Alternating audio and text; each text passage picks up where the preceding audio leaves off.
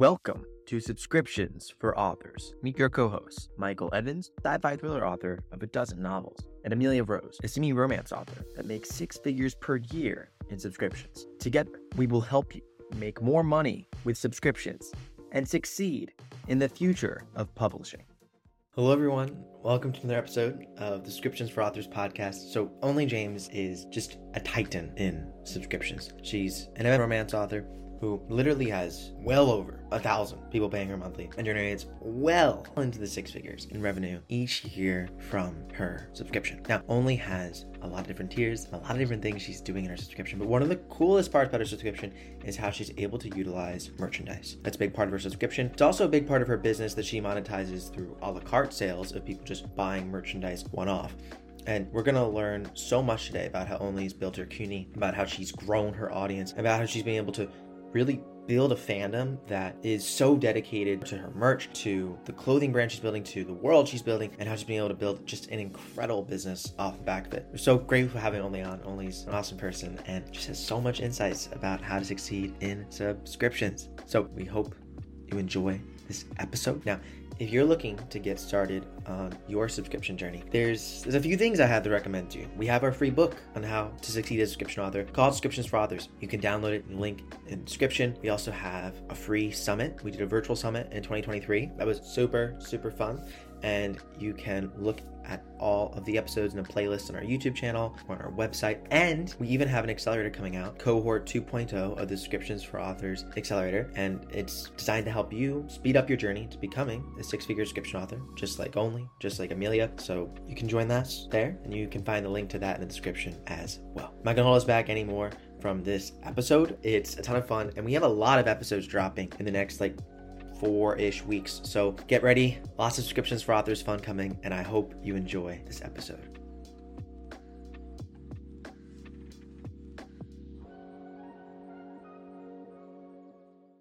Onley. I am so excited to be here with you today because you have easily one of the most impressive and successful subscriptions in the world. And before we actually talk about your subscription, what you're offering, and how it's going for you, I want to talk about when you started it in your career because you've been at this for a very long time and why you started it at that specific point in your career. I started the Patreon, I want to say mid 2020 I had just launched probably the first finished series that I had done in romance as opposed to like my YA career. And I had a little bit of a following. I was doing pretty good. I was starting to make the same amount of money I made when I was nursing. So I was like, you know what? Like, I'll start a Patreon, see if I can get some followers, see if people will you know, want to read as I write my stuff, you know, just give them little extras like the mini fics and stuff. And then I really just started it just to have an extra source of income because Amazon is always so volatile and I'm a KU author.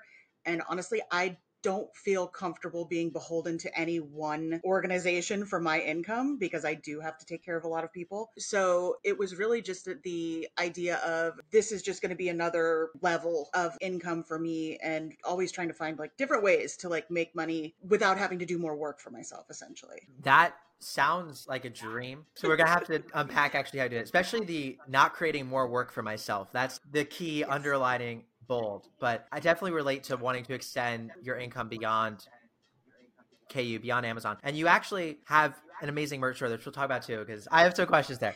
But let's okay. talk first about your subscription and about your tiers because I love what you have going on. And for those who aren't sure about your subscription, I'll link both to I'll link to your subscription in the description so you can go check out what Onley's doing. But you have tiers that range all the way from five dollars to $50 a month. And you have, at this point, over a thousand people in it. So, where are your most popular tiers? Is it the $5, the lower tiers, or are they a lot in the higher tiers? My $5 tier is, I would say, by far my most popular one. I think it's because that's the one that's affordable for everybody and they don't feel like they're really crushing themselves financially just to get access to more stuff. My top tier is always sold out, but I keep that limited. Um, I only open it once a year for 50 subscribers and then I close it. So every year I add another 50 openings yeah. and then usually within 48 hours those close up wow. and then I don't do it again for another year. Yeah, this is the second year I've done that. So that's why I have 100 of them. Actually, I think I have 101 because somebody's accidentally declined and then they were like, please let me back in. So I like created a slot just for them. But yeah, so it's like 101. That would be, I would say, $5 is my most popular, and then $10 is the next most popular. Okay. That $50 tier is super interesting because at that level, they're getting tons of stuff. But let's start with your lower tier. So we oftentimes talk about in the podcast early access, which you do. You utilize that your $5 tier, sending weekly work in progress. And a lot of times authors who are doing that come from the world of serial fiction. And a lot of times authors who are in KU wonder, is early access something I can make work for me? But you have done it. So how have you made early access work for you as a KU author? Honestly, early access was the best decision I ever made for multiple reasons. One, just because it was something that I could offer that I was already mm-hmm. doing. Again, now no more work for myself, but also because every person who reads in advance is a beta reader. Every single person will look at my stuff, they'll give me instant feedback if there's plot holes, if there's something that I screwed up, if there's something that everybody's like iffy about. I know it before I write chapter 2 or 4 or or eight or 10. So I can basically head off any disasters at the pass before it becomes a book and everybody's like, wow, she really like tanked that last book. So stuff like that. There was never a downside for me. I know a lot of people were always worried about do you worry about pirating? Do you worry about people giving away your books? Do you worry about there's a lot of things you could worry about, honestly. You could probably come up with a million reasons why you shouldn't do anything. But people who pirate your books are going to pirate your books regardless. My books sometimes are pirated before they even launch. Just it happens. ARC yeah. copies get out there. People who pirate your books were never going to buy your books anyway. So I try not to dwell too much on that. But yeah, I think the work in progress is it's not the most popular feature of what I do, but it's definitely helpful and beneficial to me. And it's an extra added thing that I can offer readers. That begs me to ask what is the most popular feature of what you do? The minifics that I do. Okay because there's a grouping of characters that I don't about anywhere else but on Patreon. So in order to get access to those four characters together, they have to sign up for my Patreon. Oh, that's super. Uh, okay, that's super interesting. And I'm curious because every author I when I talk to others, I always find that there is that one benefit that kind of drives most of the people to get over the edge. So like people will like the early access. You also do some fan art, access to newsletters, serial chapters in advance. And you have, we're going to get more into merch later, but you also have access to exclusive merch for MZR, which I'm assuming they're getting access to the merch drop. They're not actually getting the merch itself at the $5 tier, at least, right? They get merch at the $5 tier. It's just not as big time stuff. Like they have stickers, postcards, stuff like that. Okay then when you get to the $20 tier, that's when you get t-shirts and cups and stuff like yeah. that. So just elevated merch. That makes sense. Stuff. More like swag type of stuff that's easy to ship in like a, a, letter so it's not too expensive exactly that makes sense and for marketing your subscription how have you got it you have a lot of readers in your subscription is it the back of books that's worked well social media newsletter do you have an indication of what funnel has worked best to bring a ku readership into a subscription i will say that honestly you need it everywhere and I think that's where a lot of authors don't really push hard enough because I feel people don't want to be like, buy my Patreon because they're going to feel like, oh, I don't want to be pushy. Oh, I don't want them to think I'm trying to scam them out of more money, that kind of thing. And I had to stop thinking about it as I'm an author and more like I'm a business person. And I'm a business person who's attempting to scale my business. And I'm a, you know, and I'm a, in a position where I have something that I know people want to have. So I want to make it affordable for them, but I also want to make it lucrative for me. So I found a way to do that and I put it everywhere. It's at the bottom of every one of my newsletters. It's in the back of every book.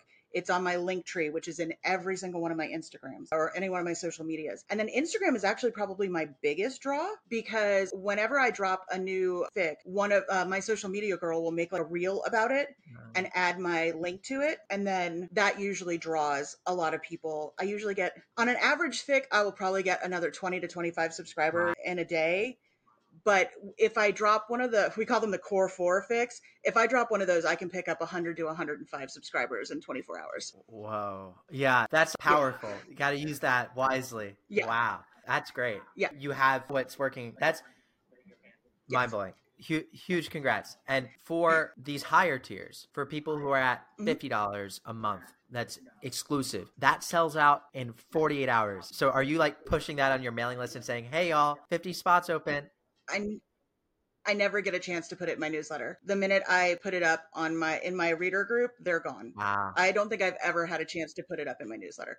As a matter of fact, I get people asking me multiple times like during the year, "Are you ever going to open those back up again? Are you ever going to open those back up again?" Because they're desperate for those book boxes and for the exclusivity that comes with just being the $50 tier.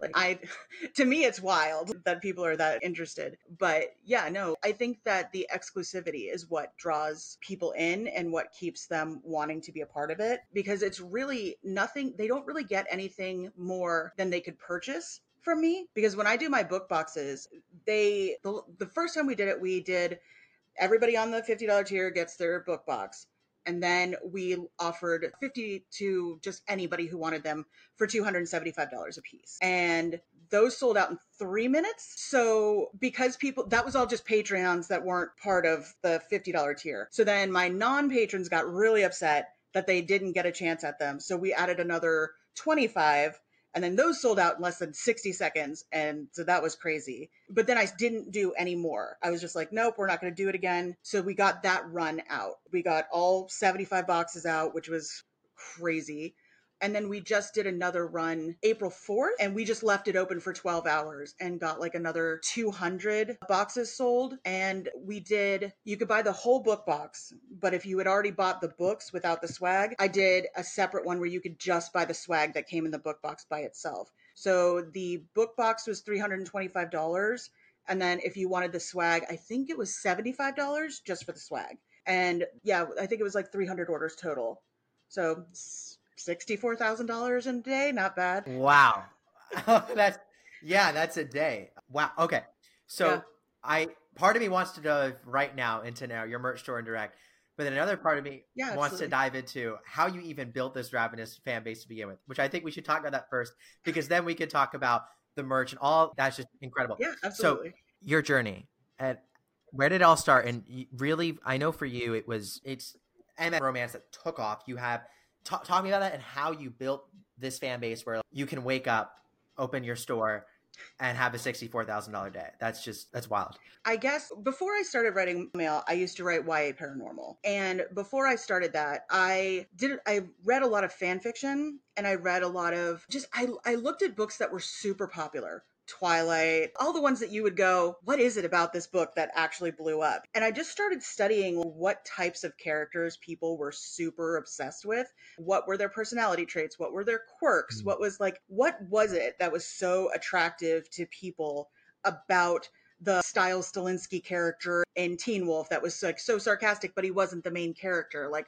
why did these like little minor ships like pop up these slash ships that we're never going to be in the main canon of the the show but they are super popular in fan fiction. So i just started studying stuff like that and i have a psych background uh, so that was fascinating to me. And also i'm autistic so patterns pop up very quickly to me. So after a while, I started figuring out what it is that makes people really interested in a certain type of character and how to write that character to where people are almost instantly in love with that character and feel empathy towards that character and want them to have good things, even if that character is a murderer. I've just figured it out. And now I do it with my eyes closed. But in the beginning, it was very, it was trial and error. So my first four books or so, they did okay. And that was mostly because I had friends who were already very well known male male romance authors. And so they were pushing my books for me because they had beta read them and they were really encouraging and they had been my YA readers. So,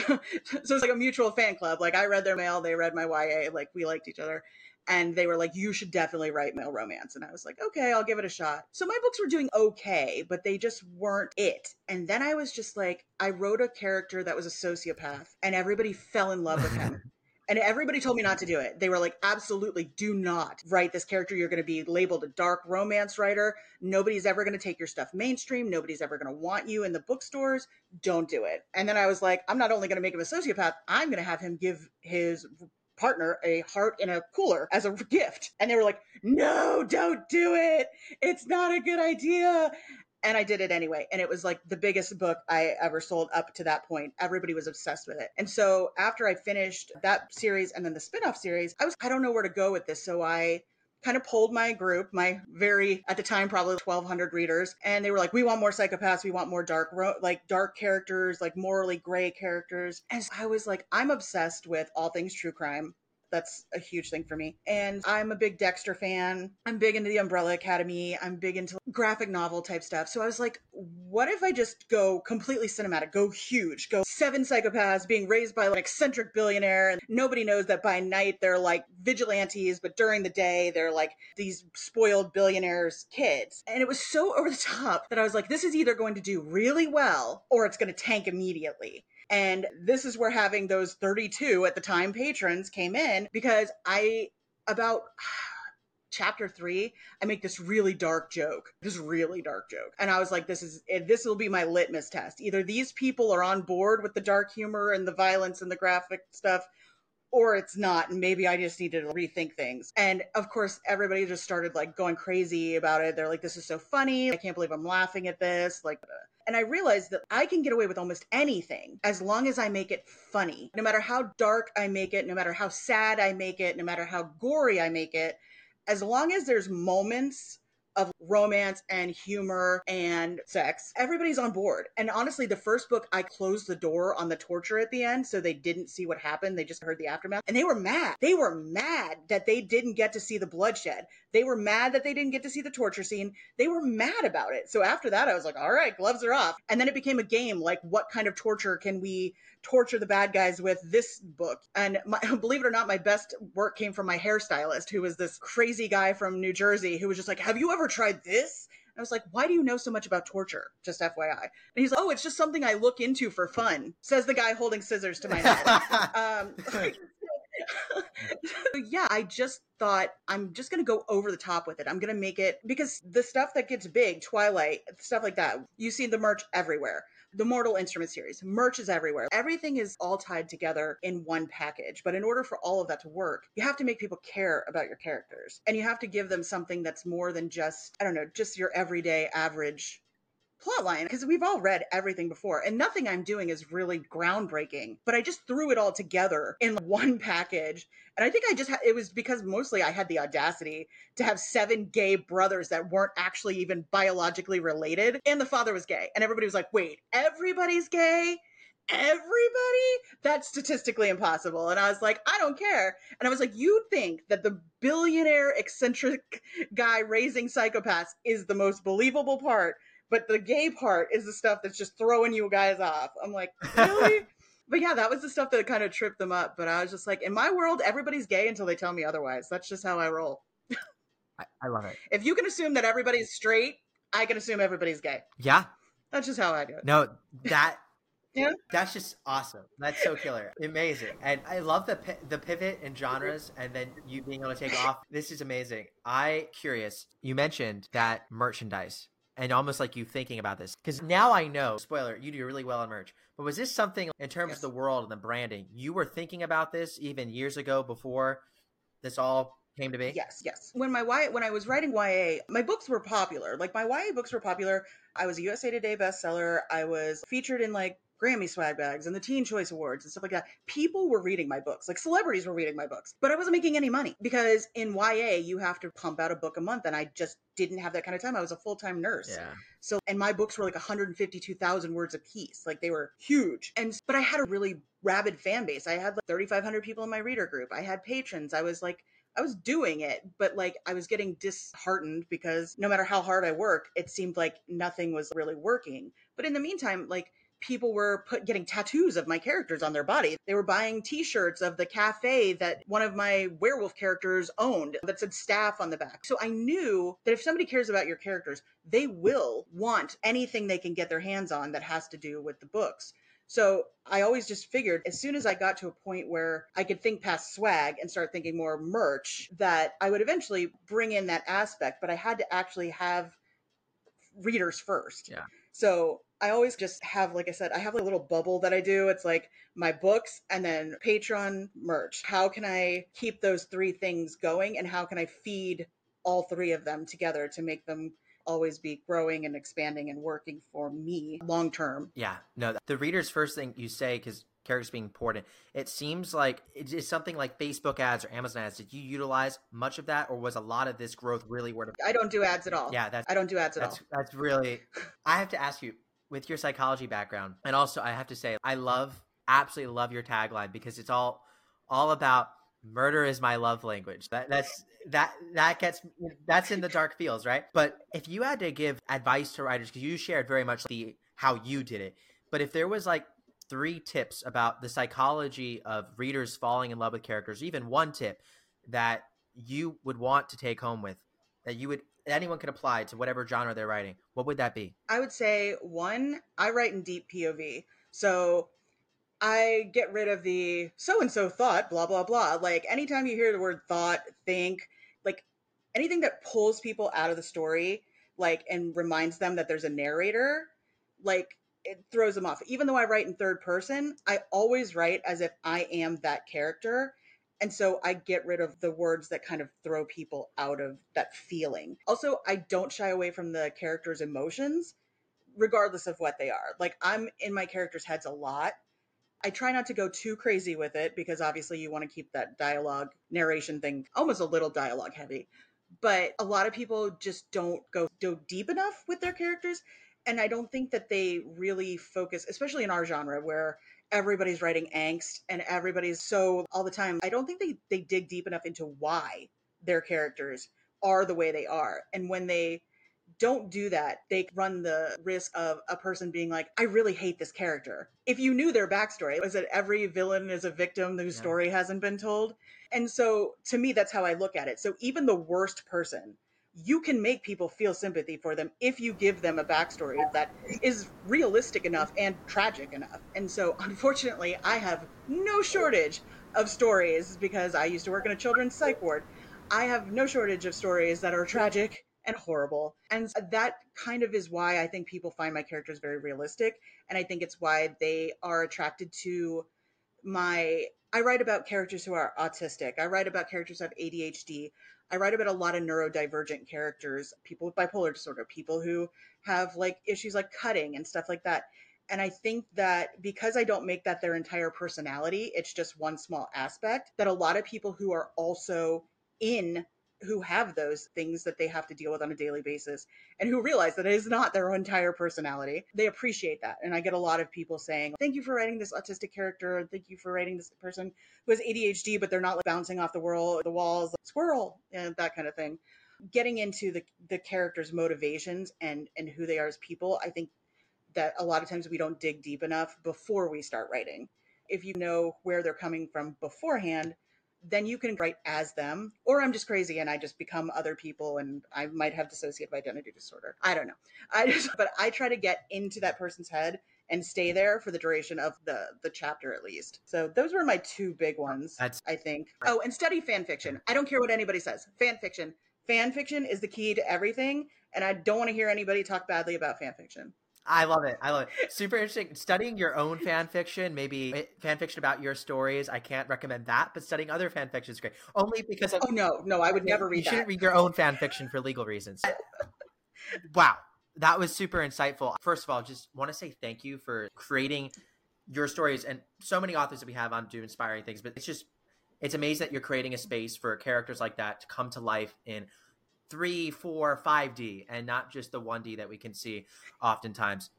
It's so important. And thinking now about the growth of your subscription and your merch business outside of how you grew these two. We talk about the book stream. It's clear how that grew. The people loved characters and they shared it. But now you have these two other yes. streams of income that are very important. So you mentioned that you had only 30 people on your subscription. But I should say only. 30 is mm-hmm. great. 30 is great. Yeah, no, right. 30 is great. But, but compared to where you're at now, I should say, you, you are quite yeah. farther than that. So how long did it take you to, like, wh- when you launched your subscription, what was it at? And then was there an inflection point or it's just been that sort of, I shouldn't say slow growth, but gradual growth to where it is now? It's, I would say, exponential growth in that there was in the beginning, obviously, like from 2018, I think when I launched my first romance, to when I launched Unhinged, which was the first book in my Necessary Evil series, that's where I was slowly getting people one or two a month, maybe sometimes on a good month, five. And it was, but I wasn't putting anything into it because I didn't have a lot of people and I wasn't focusing like I should have been on growing the readers that I have. Because I just read your article that you sent out the day that you guys were talking about how it's easier to keep a fan than it is to like get a new fan.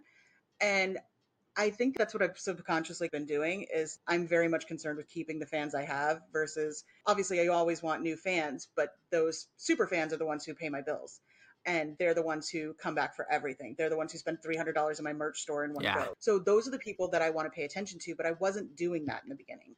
So when Unhinged hit and it was pretty successful, I probably doubled my income with that first book launch, Wow. which is hilarious because everything went wrong. Everything went wrong. I spent the entire launch day crying.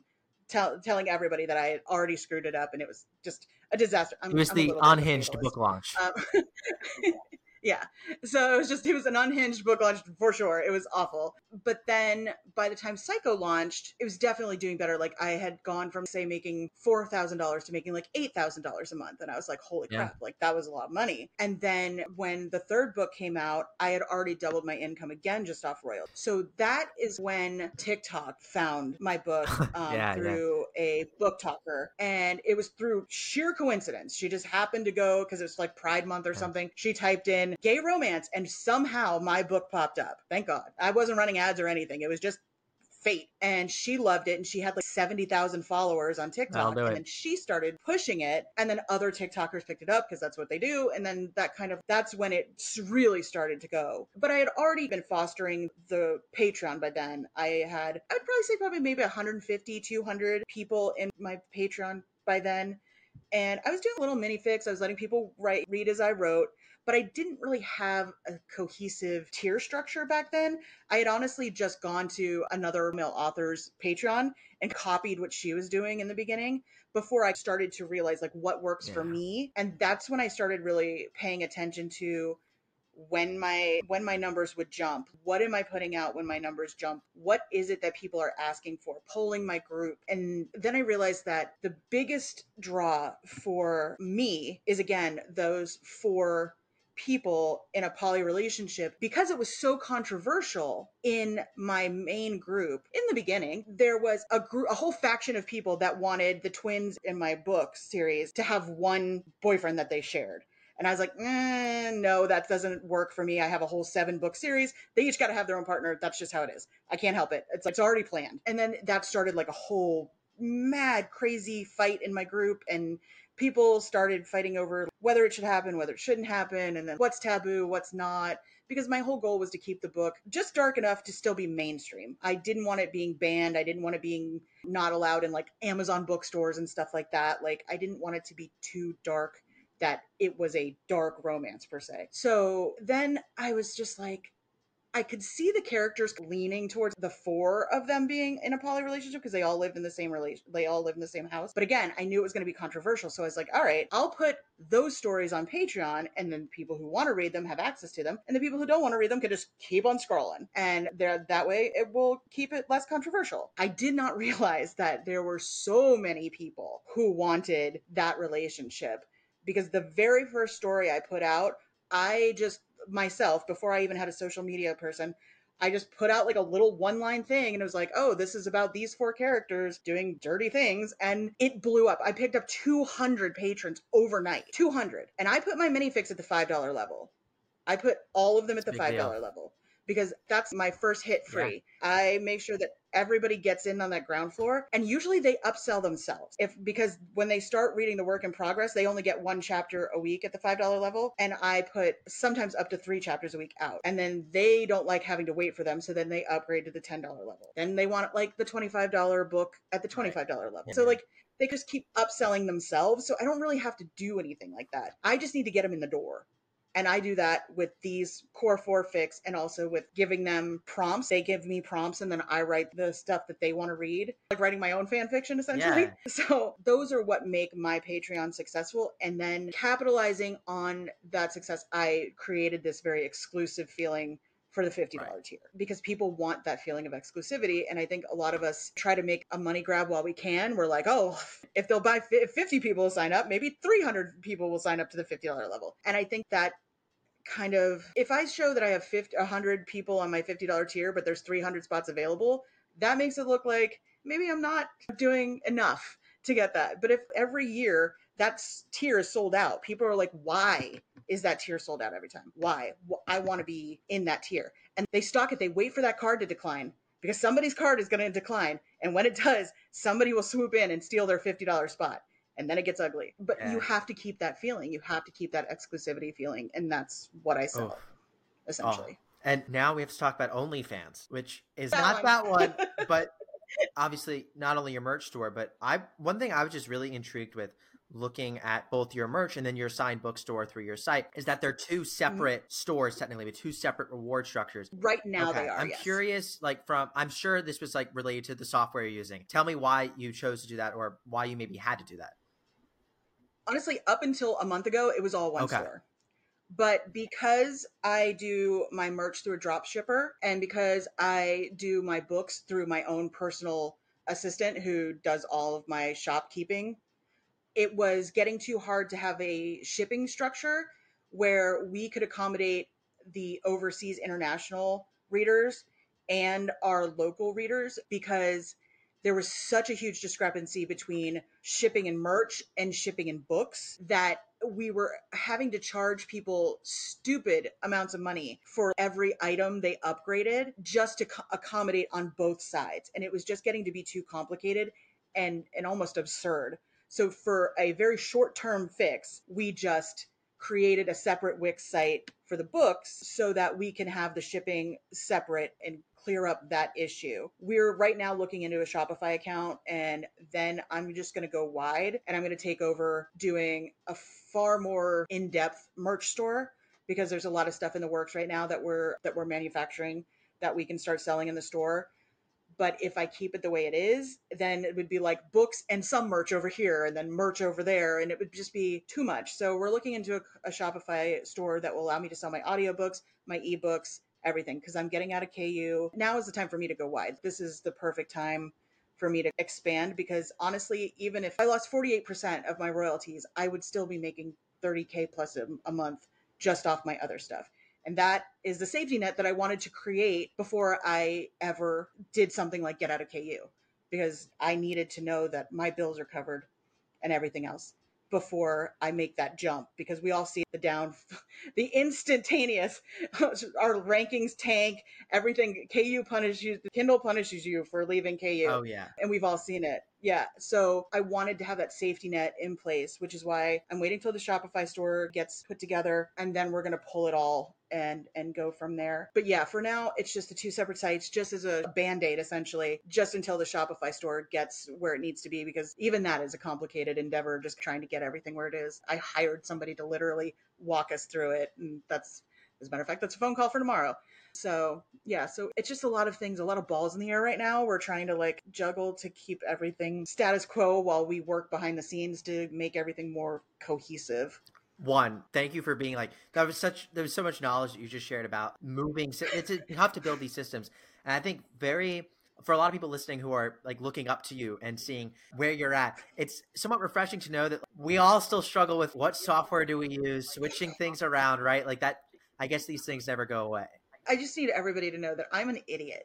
I'm an idiot. I know that people probably are like, wow, she's really got herself together. No, I have a team of people. I have autism and ADHD. I am a creative at my core, but I'm also weird about weird things. I just, I have weird quirks that are very hard to get around. I'm very blunt. I'm very honest and I, I talk about things that people are very uncomfortable with. So I have a team of people that kind of tend to like now anyway. Like i didn't before but i have somebody who is like my business partner. She handles all of the back end stuff. She does all of my merch. She does all of my graphic design. She does my formatting. She does my editing. She does my narrations and translation proofing. She does everything for me and she is very well compensated. But before that she made a deal with me that god love her i don't even know how she agreed to this but way back before i was making any money at all i said to her if you will just do the stuff I need for you now, like I need now, I will give you 50% of everything I make. I'll give you 50%. Even if that's $5, I will give you the 250 and we'll come up together. Like I promise I won't ditch you when I start making money. And she agreed to it because we were friends and we just have been rocking and rolling this whole time and we've just picked up people. I have two assistants that one for my personal life and one for my virtual stuff. I have a social media person. I have a publicist. I have a ton of people that help me keep growing this business. It's not just me never sleeping. Like I have a team and I just want people to acknowledge that because I feel like I don't want to take total credit for it. Like the ideas are mine, the books are mine, but I couldn't do any of it without the six people who work for me and make all this stuff happen behind the scenes because I'm a mess. I am a mess. I almost missed this interview. It was 2:20 and I was like, "Oh my god." And I was just like I just ran upstairs. I am a mess on my best day. So just to just so everybody's clear, like I'm not some genius. I just have a very good team. Having a very good team is the sign of a great leader, which is pretty pretty oh, that's you. a pretty genius thing to do. A lot of people are afraid, right, to what you're taking a in a sense for, for people who are listening who are at or close to your level in the sense of i'm doing really well in ku i've had this career. A lot of people they get precious about the money not in a bad way like you definitely don't want to spend all your money as an author but there's a difference between lifestyle expenses and business expenses. You don't necessarily want to invest back into the business so you end up being stressed out. Yes. and then as well not only have you done that but you're also taking the leap to you've now invested, you've built these other revenue streams, and now you're yes. taking back your freedom. That is something that would make a lot of people fearful. And I'm curious, was there any fear for you in making these decisions that go against the status quo? And if there was, like what got you to overcome that? I am afraid of everything. I won't even agree to go to dinner unless somebody tells me what the parking situation is in advance. Like I'm afraid of everything. Everything. So I will occasionally just do weirdly impulsive things, quit my nursing job and deciding that I'm just going to try to make it full time as an author off of my very meager 401k. I just, this is going to sound like uh, this is the witchy woo woo part that everybody hates, but I was very much into manifesting at that time. And I just like, when I quit my job, I had just sat down for a night and I just really thought about it. And I was like, I cannot go to that job one more day, not one more. I was so done. I was like, if I have to live in a cardboard box, I will not go back to that job for more than the two weeks I need to to get through it. And so I literally sat down and Jim Carrey'd it and wrote myself a check for a million dollars and I slid it under the blotter of my desk. And I was like, you got five years. You got five years to make that million. That's it. And like I said, everything went wrong. Everything went wrong. I, I couldn't even begin to tell you the stuff that went wrong. It would sound like I was making it up but it was just like one thing after another and i was like watching my money just go down. That's why i was crying the day Unhinged launched because neve wilder who was one of my co-authors said oh this is good. This is going to be your breakout series. She saw that the cover of that book and she was like this is the one. This is the series that's going to be like your big hit. And i was like the book's not even written yet. And she's i'm telling you this is the one. And i'm like okay. And then everything went wrong everything went wrong on the release day like they didn't publish the book in time my ads didn't go up in time nothing went well it was the very first and only time I ever tried to use ads on a release day, and it all went horribly wrong. So I I definitely made that leap and was like, "Oh god, this is terrible." But then all of a sudden everything turned around. Everything almost overnight went from being horrible to just growing and growing. And it's once you see what you think you can accomplish actually being accomplished, it makes you bolder in a sense and at least more trusting of your own instincts. And I realized at first I kept telling everybody I just got lucky. I just got lucky that a BookToker found my book. I just got lucky that I came up with an idea that worked. I just got lucky. And, and honestly, I had to stop and be like, no, you came up with this idea. If she had read your book and it sucked, eh, nothing would have happened other than maybe she would have just trashed your book and that would have been the end of it. So I had to take accountability for the good things that I was doing as well as bad. And then once I did that and I started to really think of this as a business, I realized I needed to reinvest in my business. And that's scary stuff. You don't want to take money that you feel like you're just now finally getting your hands on and be like, here, I'm just going to throw it out there and see if it works. Throw it out there and see what sticks. So I tried to make very strategic decisions and I didn't go too big too fast. Yeah. But again, I was very lucky with the merchant stuff because my stuff is all done in house. Like Molly that does my stuff, she's on my payroll. So like she if I ask her to do 100 things, if I ask her to do 12 things. It's all the same price to me. Other people don't have that. Other people have to pay per, you know, per item to have it designed. But even with my merch, I was very strategic because when we were designing it, she was like, Do you want your name on the merch? And I know as authors, we love having our name on everything. We love it. Like we love pens and everything. There's bags and totes and but honestly, that's the stuff that people toss or they have and they forget that they even look at it. And so she was like, "Do you want?" I would have like quotes of, my, of stuff from my books, and she's like, "Do you want your name somewhere?" And I was like, "No." And she's that does seems counterproductive. And I'm like, it's the exact opposite. Because to me, if I see a, I have a shirt that says one day away from shaking my ant farm like an etch a sketch, which has out of context means nothing, right? It sounds funny, but it doesn't mean anything. I've had so many people walk up and be like, what does that mean? And I'm like, oh, it's from my book series. But if they had seen onleyjames.com, they would have been like, ugh, whatever, it's promotional. And they would have just forgot about it not having my name on my merch is very much intentional and just very much another way of trying to always make everything like a conversation, always trying to make everything how can it work for me long term in my business. And it's stuff like that that I've instinctively figured out. And then there's other things that obviously that I'm studying and researching and reading constantly to try to like and not even author wise, but just in marketing in general and like what will work for authors, what won't, and just trying stuff out and again, I'm now at a position where I make so much money off my Patreon and my merch that I can afford to be a little creative. And if it doesn't work, I'm not really damaging anything long term, which again, a lot of people can't afford to do right now. But it's why I'm trying to make classes on merchandising and Patreon because I think there are things that I've figured out and I've tweaked yeah. that will definitely help people grow their Patreons and grow any subscription or any even merchandising. I think you can do small things even in the beginning to help with that. But it's just it's very slow going in the beginning and i think a lot of people get discouraged early i know i did i like when i had those 32 patrons i was not giving them the attention they deserved and i should have been i should have been from the very beginning and so those are the mistakes I made that I think other people need to realize that 12, 32 people might seem like nothing, but it's your gas money, it's your groceries, it's it's your book cover. It's all something. And I think a lot of people just don't think of it that way. They think they need to have everything just like overnight, just Im- immediately be a sensation. They need to have a breakout this or a breakout that, and like everything has to be just some big, huge success. But like success comes in like measures. I never knew how much money other people made in Patreon I never looked. I never looked because I didn't care because other people's money doesn't concern me. My money concerns me. So I was gamifying my own Patreon. So if I like right now, my goal for the end of the year is 20,000 a month. So that is what I'm focusing on. That is what I'm working on. I don't care what anybody else makes. I care about getting to the next 20,000 and then it's get to 25,000. I'm not stopping until I'm the last podcast on the left with their $55,000 a month. I just have this like in my head. I just need to get to that next level.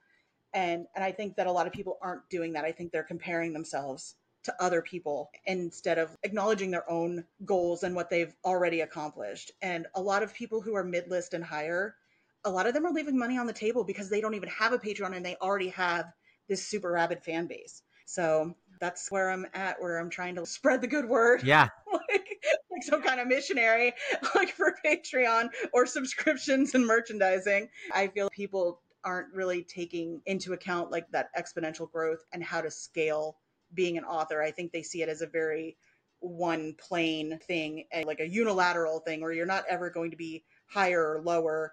You're just like an author is an author, but that's not necessarily true. There's a lot of different ways you can expand your empire and make things happen. But I think just people don't, they get bogged down in the little things and don't think big enough, so to speak. Yeah, no, that's all. We're on same page as you. And I think it's really inspiring to hear. And just with what you've done, even with talking about the merchandise, like your store, like the designs you have, all of it's incredible. And even I was curious from a pricing standpoint for your merchandise, how are you deciding that? Is it something that, like, I know you're obviously have your print on demand costs, but are you having a set margin on top of your print on demand cost? If I was to go use a print on demand site, upload my design, how do I know what to price my merch at? Because that's so difficult, right? There's formulas you can use, but I'm not going to lie. I have absolutely no idea how we decided to price my merch because um, I didn't do it. Molly did. We wanted to keep it affordable. We didn't want to make it like because I know if you look at Redbubble, if you look at Z- like was it Zazzle, I think they charge a fortune for a t-shirt is like 35 40 dollars. And most of that goes to redbubble or whoever it is that's creating the merch. Like very little of that actually goes to you as an author. So we wanted to keep it wasn't uh, necessarily about making a lot of money. It was more about having the visibility having my brand represented outside of this little universe we have and expanding it out there. So we didn't really put too much stock i'm sorry my cat is losing her mind. If you can hear that i apologize but yeah, we didn't really put too much thought as of like at that point when we first started into our margins, into exactly how much we're making per t-shirt, per sticker, whatever. We make a we make a decent profit, but I don't think it was a decision that we sat down and were like, this is what we're gonna do. We're going to do that with the Shopify store. We're going to really start focusing now, especially since we're doing the audiobooks, we're doing everything in house. We're really going to start focusing on paying attention to what the costs are and that sort of thing because merch was always my third tier so to speak. Like i was really focused on writing then i was really focused on patreon. Now it's time to shift again and really put the attention towards the merchandising part of it and and really get that streamlined and figure that out and figure out how to best push that because there are people who buy my merch that aren't even readers. They just think it's cool. They just like it and I just think that there's, I don't think you should do everything at once. I think you can make small steps for each of those things, like for a Patreon, for merchandising, that sort of thing.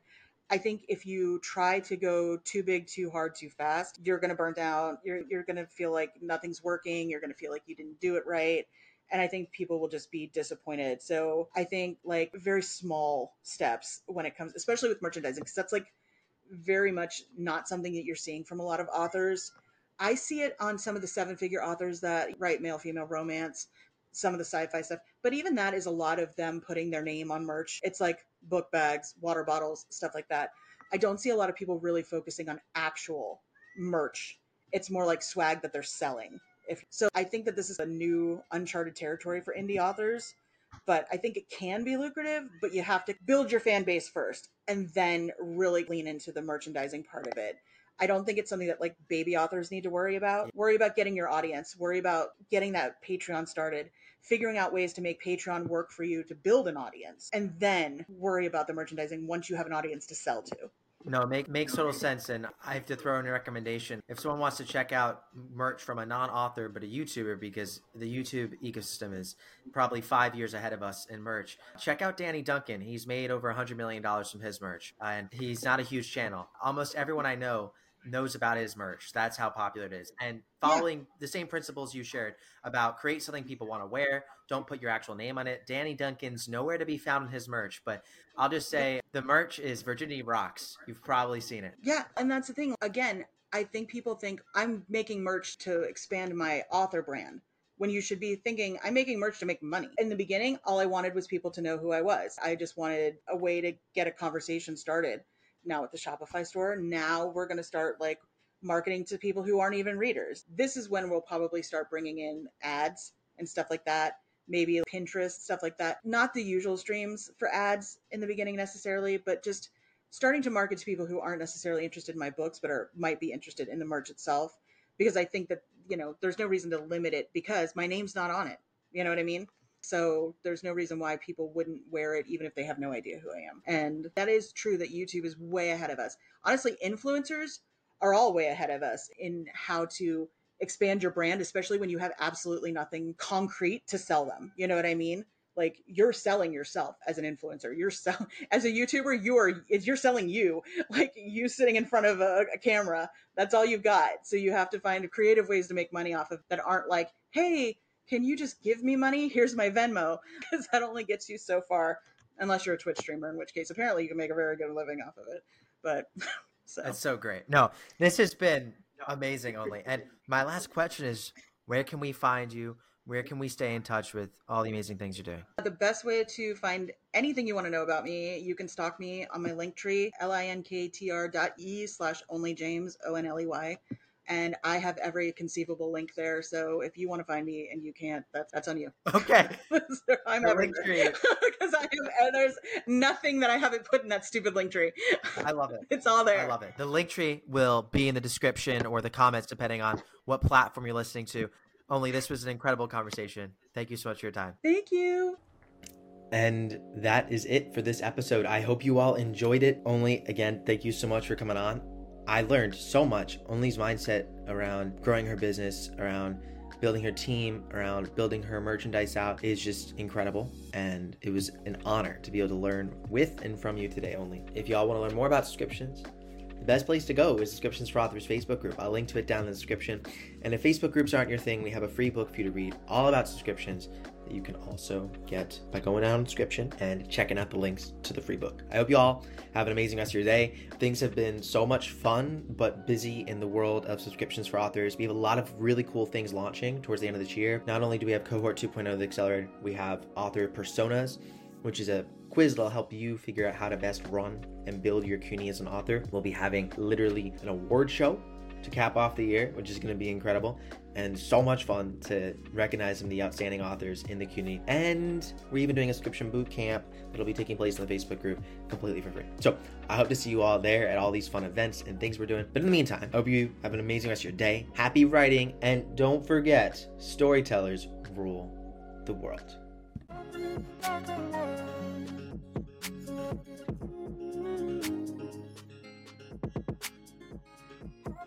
together.